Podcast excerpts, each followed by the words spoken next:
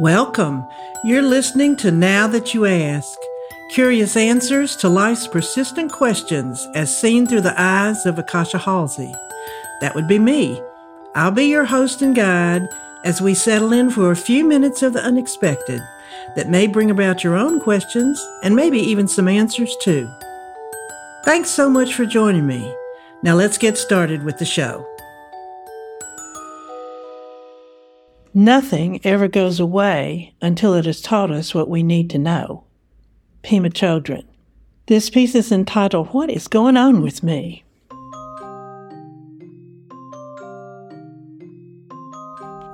I'm worried about myself. It's the Christmas holidays, my favorite time of the year next to my birthday. I delight in so many aspects of this time between Thanksgiving, a wonderful start to the season with its theme of gratitude, and Christmas, where presents abound.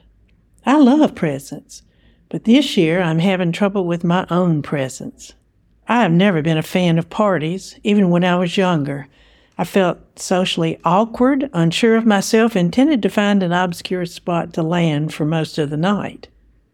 Having a few drinks helped, but did not entirely eradicate my anxiety, and I remember anxiously thinking about when I could leave without offending anybody, even as I walked in the door. I distinctly remember the only New Year's Eve party I attended, with people I didn't know, except for my date, when his ex girlfriend threw a scotch in my face because he showed up with me.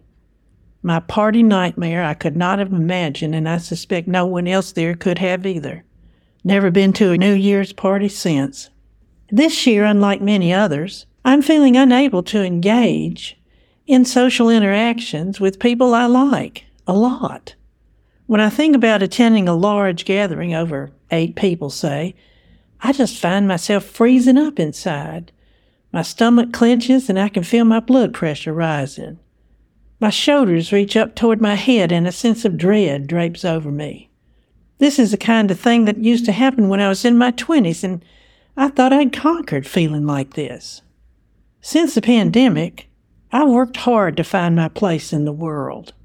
Spending so much time alone, I found I really liked it 90% of the time. I initially thought I would never make it through the six weeks that was posited as the time we would have to quarantine, and then found out I could easily do that and a lot more. Time alone afforded me an opportunity to clean out every closet and drawer in my condo. There was a cleaning out of something inside of me that occurred at the same time and gave me space to explore my writing to my heart's content. I really got into seeing what would appear on the page, and before long I found more and more wanting to be written. Thus, my podcast was born, something I had never imagined myself doing. The podcast has been my anchor since the middle of the pandemic, and I continue to, well, mostly, look forward to what I will write. I don't feel like I planned this out, but instead I follow my feelings at the time I sit down to write. Sometimes, though, I do have a hard time putting my feelings on paper, like right now. I don't want to admit that I prefer being alone. I worry that I will become a Grey Garden type of woman with one too many cats. I worry that people will stop issuing invitations because they think I'll never accept. I worry that my desire to be in my sweet home is the symptom of some malady that will just get worse. And I fear that now that I feel this way, it will never shift. I know that last sentence isn't true. Things always change, but still. I've worked hard to make my home a haven and I love being in it. I sought long and hard to find myself in this last passage of my life, and I couldn't be happier with where I've landed. I love my cats, and although they don't contribute much to the conversation, I do find them to be wonderful listeners. I feel like a weirdo saying these things, and they're all true. So, what does this all mean to who I am? Well, today I am a person who enjoys a solitary life, and I tell myself this.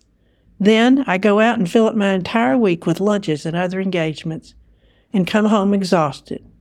Today, I know I need time alone, time to be quiet and recover from overstimulation.